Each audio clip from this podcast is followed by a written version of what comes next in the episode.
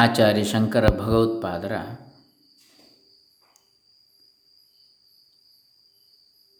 ವೇದವ್ಯಾಸ ಬಾದರಾಯಣಕೃತ ಬ್ರಹ್ಮಸೂತ್ರದ ಭಾಷ್ಯ ಶ್ರೀಶ್ರೀಸಚ್ಚಿದಾನಂದೇಂದ್ರ ಸರಸ್ವತೀ ಸ್ವಾಮೀಜಿಗಳವರ ಕನ್ನಡ ಅನುವಾದ ಅಧ್ಯಾತ್ಮಪ್ರಕಾಶ ಕಾರ್ಯಾಲಯ ಹೊಳೆನರಸೀಪುರ ಇವರಿಂದ ಪ್ರಕಾಶಿತವಾದದ್ದು.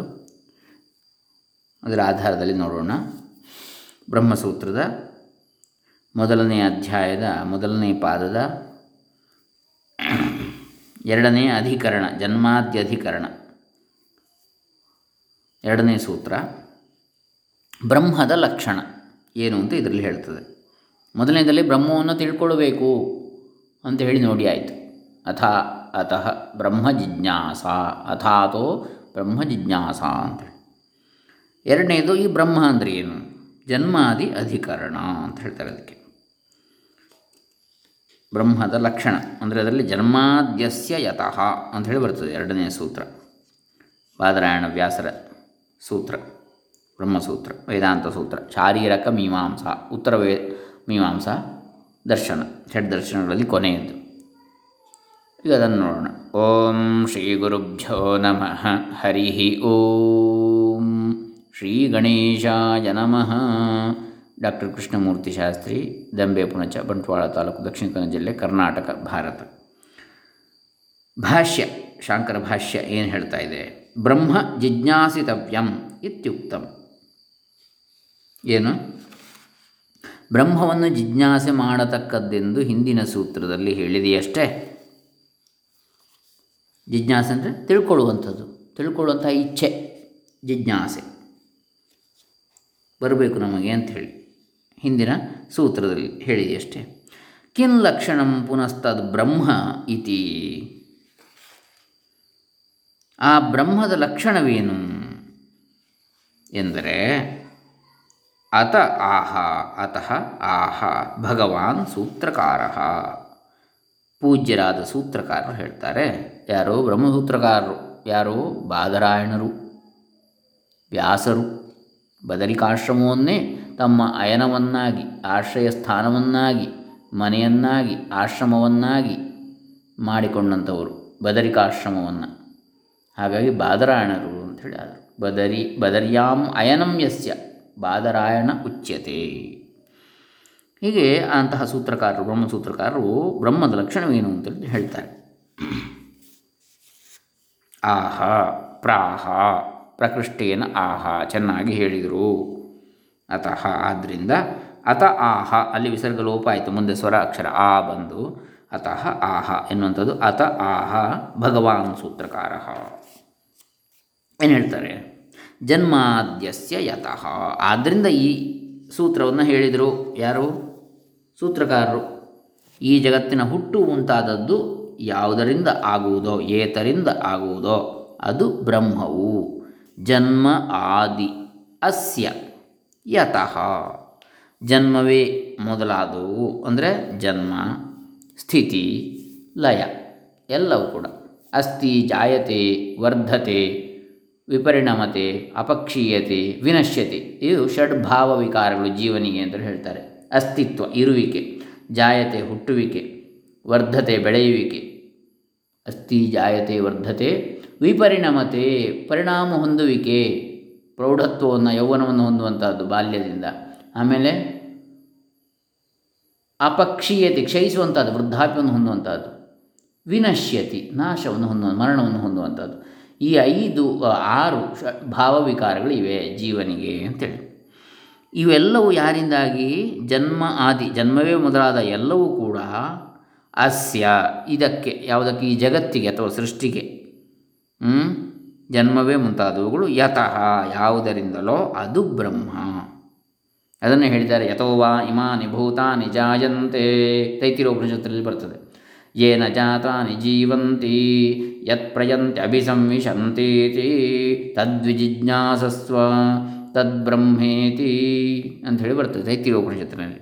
ಯಾವುದರಿಂದ ಎಲ್ಲ ಹುಟ್ಟುತ್ತವೆಯೋ, ಯಾವುದರಿಂದ ಇಲ್ಲಿ ಪ್ರವರ್ತಿಸ್ತಾವೆಯೋ, ಯಾವುದರಲ್ಲೇ ಮುಂದೆ ಲೀನವಾಗ್ತವೆಯೋ ಅದೇ ಬ್ರಹ್ಮ ಅಂತೇಳಿ. ಹಾಗಾಗಿ ಜನ್ಮಾದಿ ಎಂಬುದರ ವಿವರವನ್ನು ಹೇಳ್ತಾರೆ ಭಾಷ್ಯಕಾರರು. ಶಂಕರಾಚಾರ್ಯರು. ಸೂತ್ರಕಾರರು ಜನ್ಮಾದ್ಯಸ್ಯ ಯತಃ ಅಷ್ಟೇ ಹೇಳಿಬಿಟ್ರು. ಬ್ರಹ್ಮದ ಲಕ್ಷಣವನ್ನು ಜನ್ಮವೇ ಮೊದಲಾದವುಗಳು ಈ ಜಗತ್ತಿನದ್ದು, ಯಾವುದರಿಂದಲೋ ಅದೇ ಬ್ರಹ್ಮ ಅಂತೇಳಿ. ಹಾಗಾದರೆ ಅದರ ವಿವರ ಏನು ಅಂತ ಸೂತ್ರಕಾರರು ಹೇಳಿದ್ದನ್ನು ವಿಸ್ತರಿಸ್ತಾರೆ ಭಾಷ್ಯಕಾರಾದ ಶಂಕರರು. ಬಾದರಾಯಣರ ಸೂತ್ರಕ್ಕೆ ಶಂಕರರ ಭಾಷ್ಯ. ಜನ್ಮ ಉತ್ಪತ್ತಿ ಆದಿ ಅಸ್ಯ ಇತಿ ತದ್ಗುಣ ಸಂವಿಜ್ಞಾನೋ ಬಹುವ್ರೀಹಿ.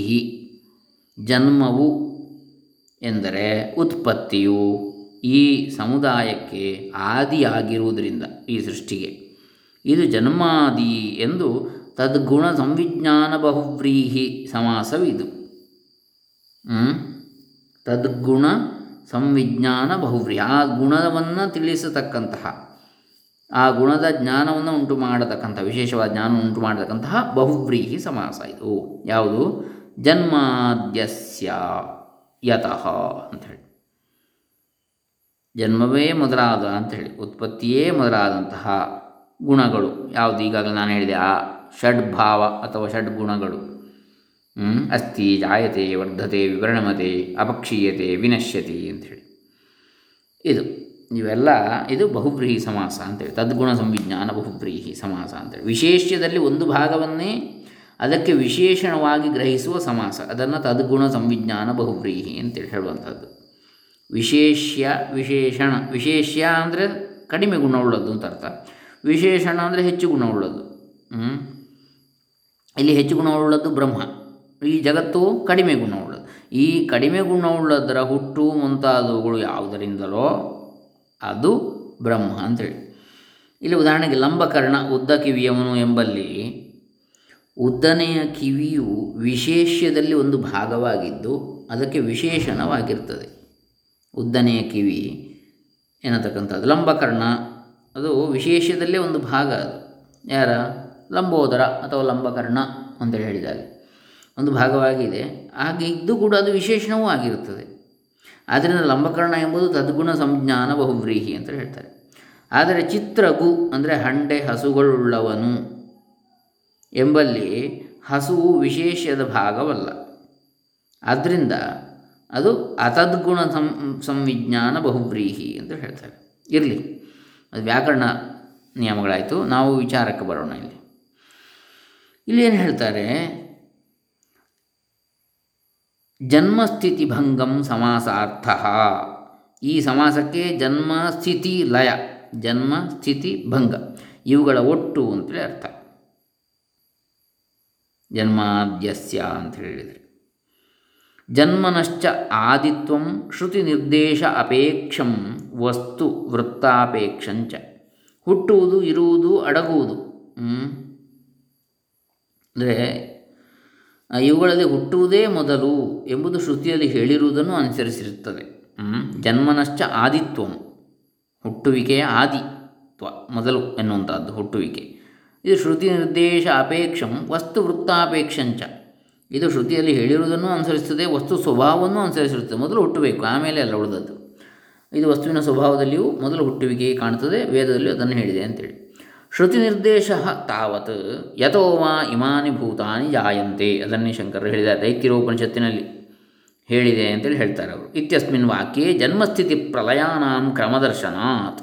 ಮೊದಲನೇದಾಗಿ ಶ್ರುತಿಯಲ್ಲಿ ಹೇಳಿರುವುದು ಹೇಗೆಂದರೆ ಈ ಭೂತಗಳು ಯಾವುದರಿಂದ ಹುಟ್ಟುತ್ತವೆಯೋ, ಯಾವುದರಿಂದ ಹುಟ್ಟಿದವು, ಜೀವಿಸಿರುವವೋ, ಯಾವುದರ ಕಡೆಗೆ ಹೋಗಿ ಸೇರಿಕೊಳ್ಳುವವೋ ಅದು ಬ್ರಹ್ಮವು. ತೈತ್ತಿರೋಪನಿಷತ್ತು 3:1 ಎಂಬ ವಾಕ್ಯದಲ್ಲಿ ಜನ್ಮ, ಸ್ಥಿತಿ, ಪ್ರಳಯ ಇವುಗಳನ್ನು ಕ್ರಮವಾಗಿ ಹೇಳಿರುತ್ತದೆ. ಈ ಬಗ್ಗೆ ವಾಕ್ಯಗಳಲ್ಲೆಲ್ಲ ಜಗತ್ತಿನ ಜನ್ಮವನ್ನೇ ಮೊದಲು ಹೇಳಿದೆ. ಇನ್ನು ವಸ್ತುವೃತ್ತಮಪಿ ಜನ್ಮನ ಲಬ್ಧ ದತ್ತಾಕಸ್ಯ ಧರ್ಮಿಣ ಸ್ಥಿತಿ ಪ್ರಲಯ ಸಂಭವಾತ್. ವಸ್ತು ಸ್ವಭಾವವನ್ನು ನೋಡಿದರೆ ಅದು ಹೀಗೆಯೇ ಇದೆ. ಯಾಕಂದರೆ ಧರ್ಮಿಯಾದ ವಸ್ತುವು ಹುಟ್ಟಿ ಇರವನ್ನು ಪಡೆದುಕೊಂಡ ಮೇಲೆಯೇ ಅದಕ್ಕೆ ಸ್ಥಿತಿ, ಪ್ರಲಯ ಇವು ಸಂಭವಿಸ್ತವೆ. ಹಾಗಾಗಿ ಜನ್ಮವೇ ಮೊದಲು. ಅಸ್ಯ ಎಂಬುದರ ಅರ್ಥ ಏನು? ಜನ್ಮಾದಿ ಅಷ್ಟರ ಅರ್ಥ ಗೊತ್ತಾಯಿತು ನಮಗೆ. ಇನ್ನು ಅಸ್ಯ ಯಾವುದರ, ಆಮೇಲೆ ಯತಃ, ಜನ್ಮಾದ್ಯಸ್ಯ ಯತಃ ಎರಡನೇ ಸೂತ್ರ ಇದು ಬ್ರಹ್ಮಸೂತ್ರ. ಅಸ್ಯ ಇತಿ ಪ್ರತ್ಯಕ್ಷಾದಿಸನ್ನಿಧಾಪಿತಸ್ಯ ಧರ್ಮಿಣಃ ಇದಮ ಆನಿರ್ದೇಶಃ. ಅಸ್ಯ ಇದಕ್ಕೆ, ಅಸ್ಯ ಎಂಬಲ್ಲಿ ಪ್ರತ್ಯಕ್ಷವೇ ಮುಂತಾದ ಪ್ರಮಾಣಗಳಿಂದ ತಿಳಿದುಬರುವ ಪ್ರಪಂಚ ಎಂಬ ವಸ್ತುವನ್ನು ಇದು ಎಂಬ ಶಬ್ದದಿಂದ ತಿಳಿಸಿರ್ತದೆ.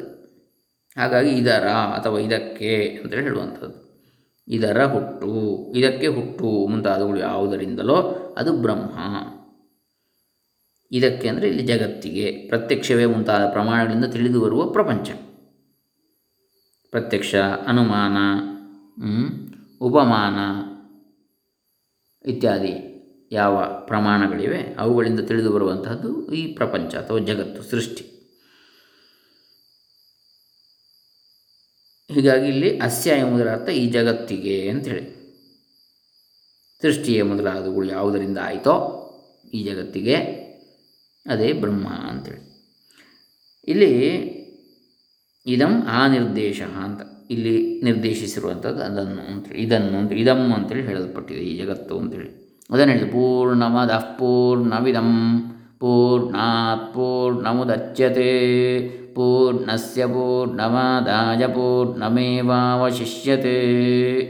ಓಂ ಶಾಂತಿ ಶಾಂತಿ ಶಾಂತಿ ಅಂತೇಳಿ ಶುಕ್ಲಯಜುರ್ವೇದ ಸಂಹಿತೆಯಲ್ಲಿ ಬರ್ತಕ್ಕಂಥ ಯಾವ ಈಶಾವಾಸ್ಯೋಪನಿಷತ್ತು ಇದೆ, ಕೊನೆಯದು 40ನೇ ಅಧ್ಯಾಯದಲ್ಲಿ ಬರ್ತಕ್ಕಂಥದ್ದು, ಅದರಲ್ಲಿ ಶಾಂತಿ ಮಂತ್ರ ಇದು ಬರ್ತದೆ. ಈ ಶಾಂತಿ ಮಂತ್ರ ಅದರಲ್ಲಿ ಪೂರ್ಣಮದಃ ಪೂರ್ಣಮಿದಂ, ಅದೂ ಪೂರ್ಣ ಬ್ರಹ್ಮ, ಇದಂ ಈ ಜಗತ್ತು, ಈ ಸೃಷ್ಟಿಯು ಕೂಡ ಪೂರ್ಣವೇ ಅಂತ. ಇಲ್ಲಿ ಇದಂ ಅಂತ ಹೇಳುವಂಥದ್ದು ಜಗತ್ತನ್ನು. ಹಾಗೆ ಇಲ್ಲಿ ಅಸ್ಯ ಅಂತ ಹೇಳಿದರೆ ಜಗತ್ತು, ಜನ್ಮಾದಿ ಅಸ್ಯ ಇದರ, ಈ ಸೃಷ್ಟಿಯ ಜನ್ಮಾದಿಗಳು ಯತಃ ಯಾವುದರಿಂದಲೋ ಅಂತ ಹೇಳಿ ಅದೇ ಬ್ರಹ್ಮ.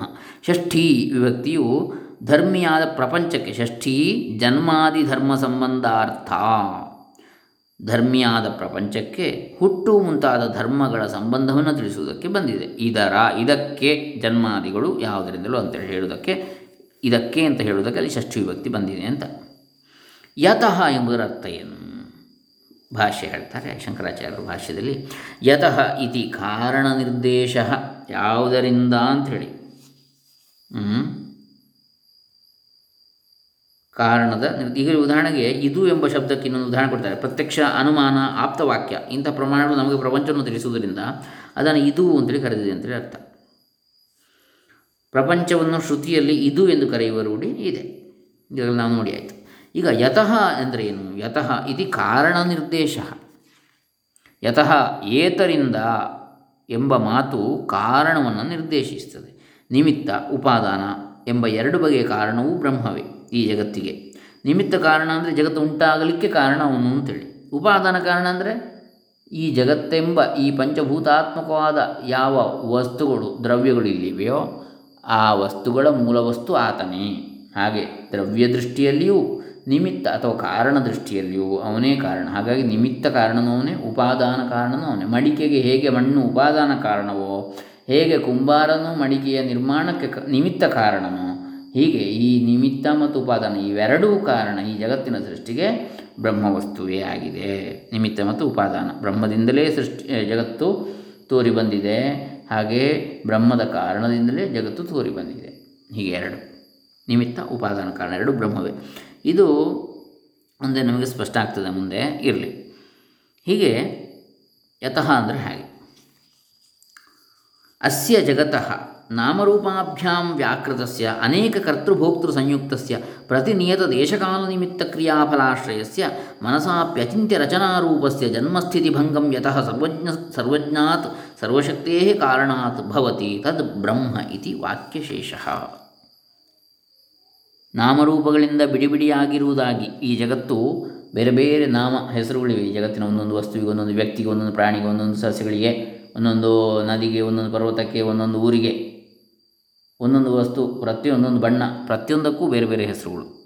ನಾಮ ರೂಪ, ಒಂದಕ್ಕೊಂದೊಂದು ರೂಪ ಇದೆ. ಒಂದು ಮರಕ್ಕೆ ಬೇರೆ ರೂಪ, ಇನ್ನೊಂದು ಮರಕ್ಕೆ ಇನ್ನೊಂದು ರೂಪ, ಒಂದು ಹಣ್ಣಿಗೊಂದು ರೂಪ, ಇನ್ನೊಂದು ಮನುಷ್ಯನಿಗೆ ಇನ್ನೊಂದು ರೂಪ, ಅವನು ಇನ್ನೊಬ್ಬ ಮನುಷ್ಯನಿಗೆ ಮತ್ತೊಂದು ರೂಪ, ಇನ್ನೊಂದು ಪ್ರಾಣಿಗೆ ಮತ್ತೊಂದು ರೂಪ, ಇನ್ನೊಂದು ಪಕ್ಷಿಗೆ ಇನ್ನೊಂದು ರೂಪ, ಇನ್ನೊಂದು ಹುಳ, ಉಪ್ಪಟೆ, ಒಂದೊಂದಕ್ಕೊಂದೊಂದು ರೂಪ. ನಾಮರೂಪಗಳಿಂದ ಬಿಡಿಬಿಡಿಯಾಗಿರುವುದಾಗಿಯೂ ಹೀಗೆ ಬಿಡಿಬಿಡಿಯಾಗಿರುವ ಪ್ರಪಂಚಕ್ಕೆ ವ್ಯಾಕೃತ ಪ್ರಪಂಚ ಅಂತೇಳಿ ವೇದಾಂತಿಗಳು ಹೇಳ್ತಾರೆ. ಅಂದರೆ ಬೇರೆ ಬೇರೆಯಾಗಿ ತೋರುವಂಥದ್ದು ಅಂತ, ಪ್ರತ್ಯೇಕವಾಗಿ ತೋರುವಂಥದ್ದು, ಒಂದರಿಂದ ಒಂದು ಭಿನ್ನವಾಗಿ ತೋರುವಂಥದ್ದಕ್ಕೆ ವ್ಯಾಕೃತ ಪ್ರಪಂಚ. ಅವ್ಯಾಕೃತ ಅಂದರೆ ಯಾವುದು? ಅವ್ಯಕ್ತವಾಗಿರುವಂಥದ್ದು, ಬಿಡಿಬಿಡಿಯಾಗಿ ತೋರದೇ ಇರತಕ್ಕಂತಹದ್ದು ಅವ್ಯಕ್ತವ ಅಂಥೇಳಿ, ಇದು ವ್ಯಕ್ತ.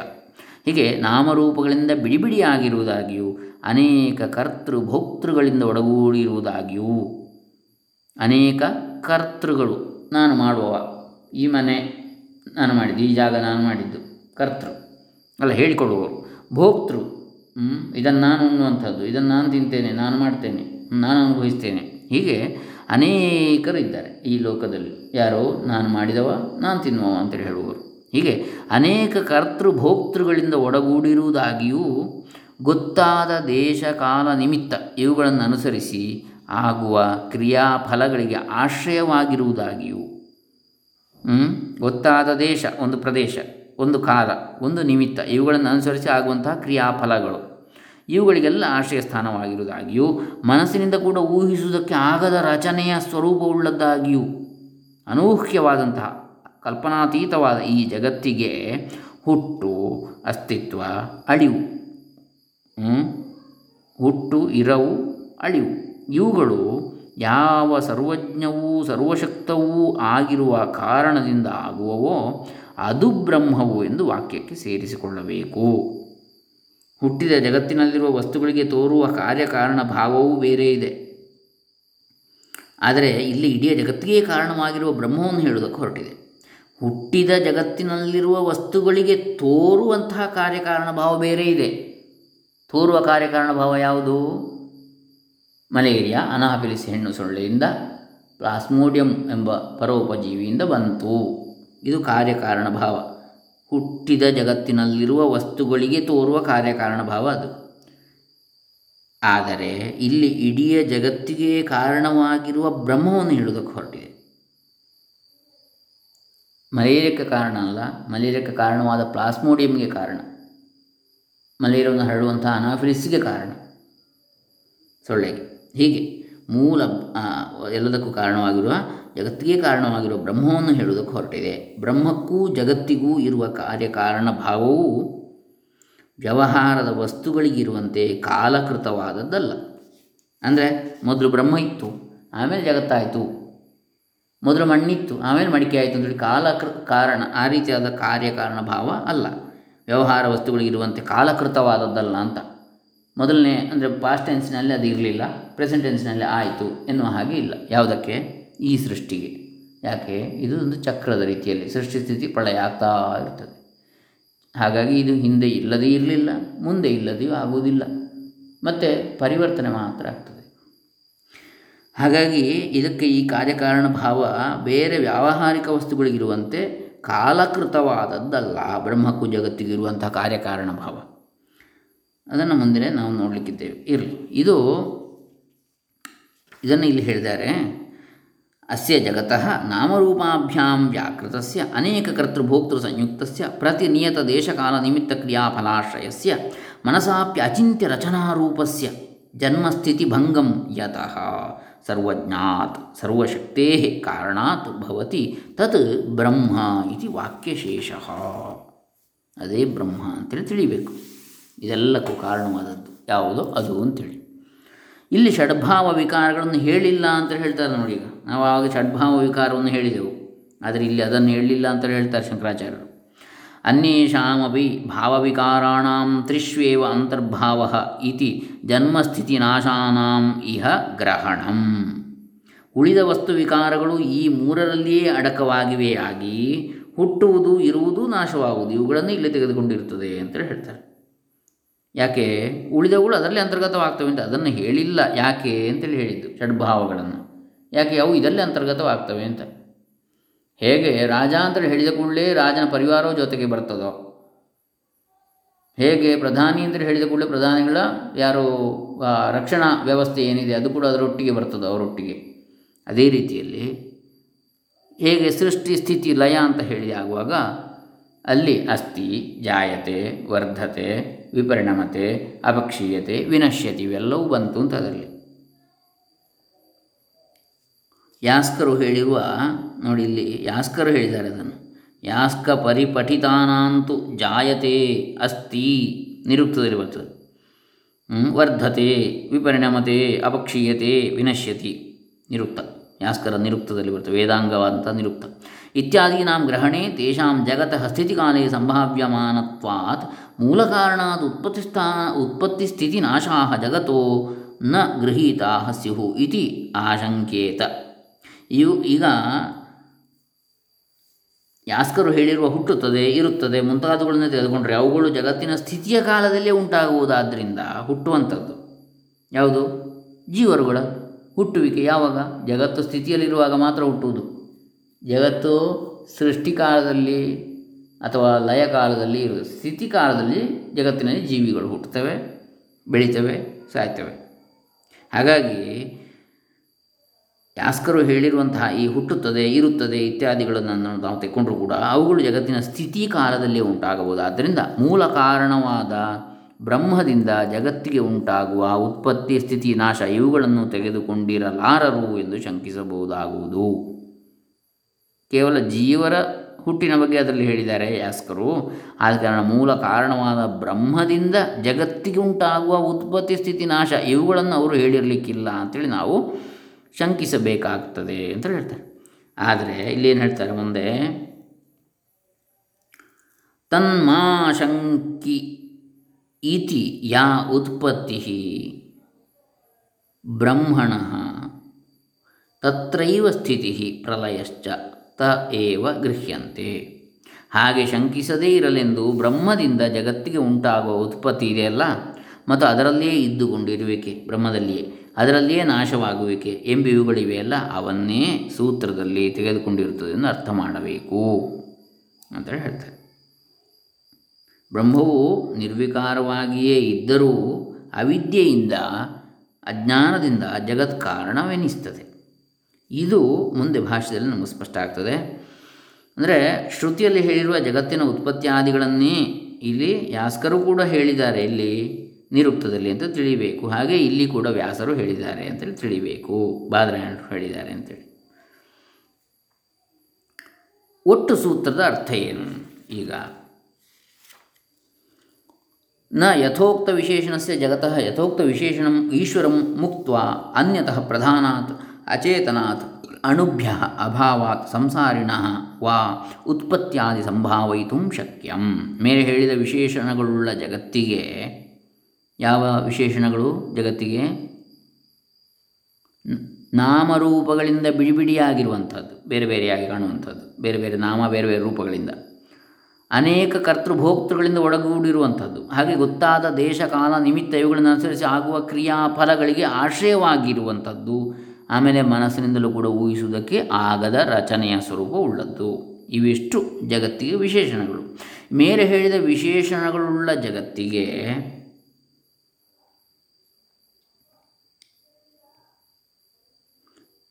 ಮೇಲೆ ಹೇಳಿರುವ ವಿಶೇಷಣಗಳುಳ್ಳ ಈಶ್ವರನನ್ನು ಬಿಟ್ಟರೆ, ಯಾವ ಈಶ್ವರ, ಈಶ್ವರನಿಗೆ ಯಾವ ವಿಶೇಷಣ ಹೇಳಿದ್ದಾರೆ? ಸರ್ವಜ್ಞ, ಸರ್ವಶಕ್ತ ಅಂತೇಳಿ ಹೇಳಿದ್ದಾರೆ, ಉಪಾದಾನ ಮತ್ತು ನಿಮಿತ್ತ ಕಾರಣ ಅಂಥೇಳಿ. ಅಂತಹ ವಿಶೇಷಣಗಳುಳ್ಳ ಈಶ್ವರನನ್ನು ಬಿಟ್ಟರೆ ಈ ಜಗತ್ತಿಗೆ ಮತ್ತೊಂದರಿಂದ, ಎಂದರೆ ಅಚೇತನವಾದ ಪ್ರಧಾನದಿಂದಲಾಗಲಿ, ಅಣುಗಳಿಂದಲಾಗಲಿ, ಅಭಾವದಿಂದಲಾಗಲಿ, ಸಂಸಾರಿಯಾದ ಜೀವನಿಂದಲಾಗಲಿ ಉತ್ಪತ್ತಿಯೇ ಮುಂತಾದದ್ದು ಆಗಿರಬಹುದೆಂದು ಇಟ್ಟುಕೊಳ್ಳುವುದು ಆಗುವ ಹಾಗಿಲ್ಲ. ಸಾಧ್ಯ ಉಂಟಾ? ಮೇಲೆ ಹೇಳಿದ ವಿಶೇಷಣಗಳುಳ್ಳ ಜಗತ್ತಿಗೆ ಮೇಲೆ ಹೇಳಿರುವ ವಿಶೇಷಣಗಳುಳ್ಳ ಈಶ್ವರನನ್ನು ಬಿಟ್ಟರೆ ಇನ್ನೊಂದರಿಂದ, ಅಂದರೆ ಅಚೇತನ, ಚೇತನವಲ್ಲದಂತಹ ಪ್ರಧಾನದಿಂದ ಅಥವಾ ಅವ್ಯಕ್ತ ಪ್ರಧಾನ ಅಥವಾ ಪ್ರಕೃತಿ ಅಂತೇಳಿ ಹೇಳ್ತಾರೆ, ಅದರಿಂದಾಗಲಿ ಅಥವಾ ಅಣುಗಳಿಂದಲಾಗಲಿ ಅಥವಾ ಅಭಾವ ಅಂದರೆ ಏನೂ ಇಲ್ಲದಿರುವಿಕೆಯಿಂದ ಅವ್ಯಕ್ತದಿಂದಾಗಲಿ ಅಥವಾ ಸಂಸಾರಿಯಾದ ಜೀವನಿಂದಲಾಗಲಿ ಉತ್ಪತ್ತಿಯೇ ಮುಂತಾದದ್ದು ಆಗಿರಬಹುದು ಈ ಜಗತ್ತಿಗೆ ಅಂತೇಳಿ ಇಟ್ಟುಕೊಳ್ಳುವುದು ಸಾಧ್ಯವಿಲ್ಲ. ಸ್ವಭಾವದಿಂದಲೂ ಇವು ಆಗುವ ಹಾಗಿಲ್ಲ, ಏಕೆಂದರೆ ಆಯಾ ಗೊತ್ತಾದ ದೇಶಕಾಲ ನಿಮಿತ್ತಗಳು ಇಲ್ಲಿ ಬೇಕಾಗಿರ್ತವೆ ಅಂತ ಹೇಳ್ತಾರೆ. ಏನು ಹೇಳಿದ್ರಿ ಇಲ್ಲಿ?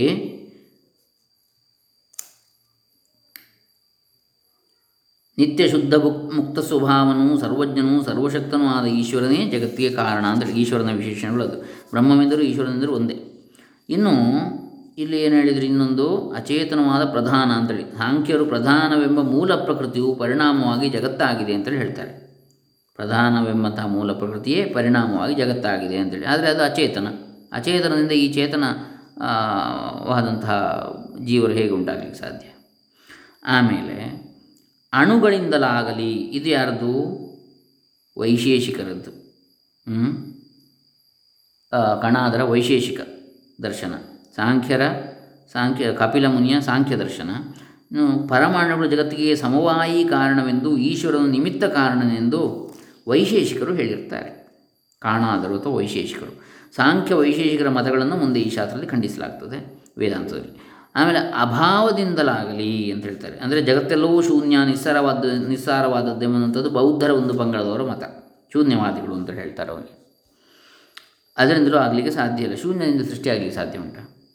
ಆಮೇಲೆ ಸಂಸಾರಿಯಾದ ಜೀವನಿಂದಲೇ ಆಗಿದೆ ಅಂತ ಹೇಳುವಂಥದ್ದು, ಹಿರಣ್ಯಗರ್ಭನೆಂಬ ಜೀವನೇ ಜಗತ್ತಿಗೆ ಕಾರಣವು ಎಂಬುವರ ಮತವನ್ನು ತಳ್ಳಿ ಹಾಕುವುದಕ್ಕಾಗಿ ಈ ವಿಶೇಷಣವನ್ನು ಉಪಯೋಗಿಸಿದೆ.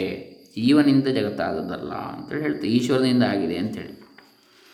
ಹಾಗೆಯೇ ಇಲ್ಲಿ ದೇಶಕಾಲ ನಿಮಿತ್ತಗಳು ಬೇಕಾಗಿರ್ತವೆ ಅಂತ ಹೇಳ್ತಾರೆ. ಯಾಕಂದರೆ ಆಯಾ ಗೊತ್ತಾದ ದೇಶಕಾಲ ನಿಮಿತ್ತಗಳು, ಅಂದರೆ ಇಂಥ ಕ್ರಿಯೆಗೆ ಇಂಥ ಫಲವಾಗಬೇಕಾದರೆ ಇಂತಿಂಥ ಗೊತ್ತಾದ ದೇಶಕಾಲ ನಿಮಿತ್ತಗಳು ಬೇಕೆಂಬ ನಿಯಮ ಜಗತ್ತಿನಲ್ಲಿ ಕಾಣಬರುವುದರಿಂದ ಜಗತ್ತು ಕಾರಣವನ್ನು ಬಯಸದೆ ಸ್ವಭಾವದಿಂದಲೇ ಹೀಗಿದ್ದುಕೊಂಡಿರುವುದು ಅಂತೇಳಿ ಹೇಳುವಂಥದ್ದು ಸರಿಯಾಗಲಾರದು. ಯಾಕೆ? ಒಂದು ಏನಾದರೂ ಆಗಲಿಕ್ಕಿದ್ರೆ ಅದಕ್ಕೊಂದು ಕಾರಣ ಬೇಕೇ ಬೇಕು ಜಗತ್ತಿನಲ್ಲಿ, ನಾವು ನೋಡಿದರೆ ವ್ಯಾವಹಾರಿಕವಾಗಿ ಕೂಡ. ಹಾಗಿರುವಾಗ ಈ ಜಗತ್ತೇ ಸೃಷ್ಟಿಯಾಗಲಿಕ್ಕೂ ಕೂಡ ಒಂದು ಕಾರಣ ಇಲ್ಲದೆ ಆದೀತೋ? ಅದರಷ್ಟಕ್ಕೆ ಅದರ ಪಾಡಿಗೆ ಅದು ಕೇವಲ ಒಂದು ಸರಳವಾದ ಒಂದು ಕ್ಷುಲ್ಲಕವಾದ ಲೌಕಿಕ ವ್ಯವಹಾರಗಳಿಗೆ ಒಂದು ಕಾರಣ ಬೇಕಾಗ್ತದೆ ಅಂಥೇಳಿ ಹೇಳುವಾಗ, ಇಂತಹ ಬ್ರಹ್ಮಾಂಡದ ಸೃಷ್ಟಿಗೆ ಕಾರಣವಿಲ್ವೇ ಇನ್ನೊಂದು ಕಾರಣ? ಕಾರಣ ಇಲ್ಲದೆ ಆಯಿತು, ಅದು ಮೂಲ ಇನ್ನೊಂದು ಇಲ್ಲದೆ ಸಾಧ್ಯ ಇಲ್ಲ ಅಂತೇಳಿ, ಕಾರಣ ಇಲ್ಲದೆ ಆಗಲಿಕ್ಕೆ. ಹೀಗೆ ಈ ಸೂತ್ರವು ವೇದಾಂತ ವಾಕ್ಯವನ್ನು ಹೇಳುತ್ತದೆ, ಅನುಮಾನವನ್ನು ಅಲ್ಲ ಅಂತ ಹೇಳ್ತಾರೆ. ಇದು ಅನುಮಾನ ಅಲ್ಲ ಮತ್ತು ವೇದಾಂತ ವಾಕ್ಯ ಅಂತೇಳಿ ಇದನ್ನು ನಾವು ಬಹುಶಃ ಮುಂದಿನ ದಿನಗಳಲ್ಲಿ ಮುಂದಿನ ಕಂತಿನಲ್ಲಿ ನೋಡೋಣ. ಹರೇ ರಾಮ. ಲೋಕಾ ಸಮಸ್ತಾ ಸುಖಿನೋ ಭವಂತು, ಸರ್ವೇ ಜನಾ ಸುಖಿನೋ ಭವಂತು. ಶ್ರೀಶಂಕರಾರ್ಪಿತಮಸ್ತು, ಶ್ರೀ ಸಚ್ಚಿದಾನಂದಾರ್ಪಿತಮಸ್ತು, ಶ್ರೀ ವ್ಯಾಸಾರ್ಪಿತಮಸ್ತು. ಓಂ ತತ್ಸತ್.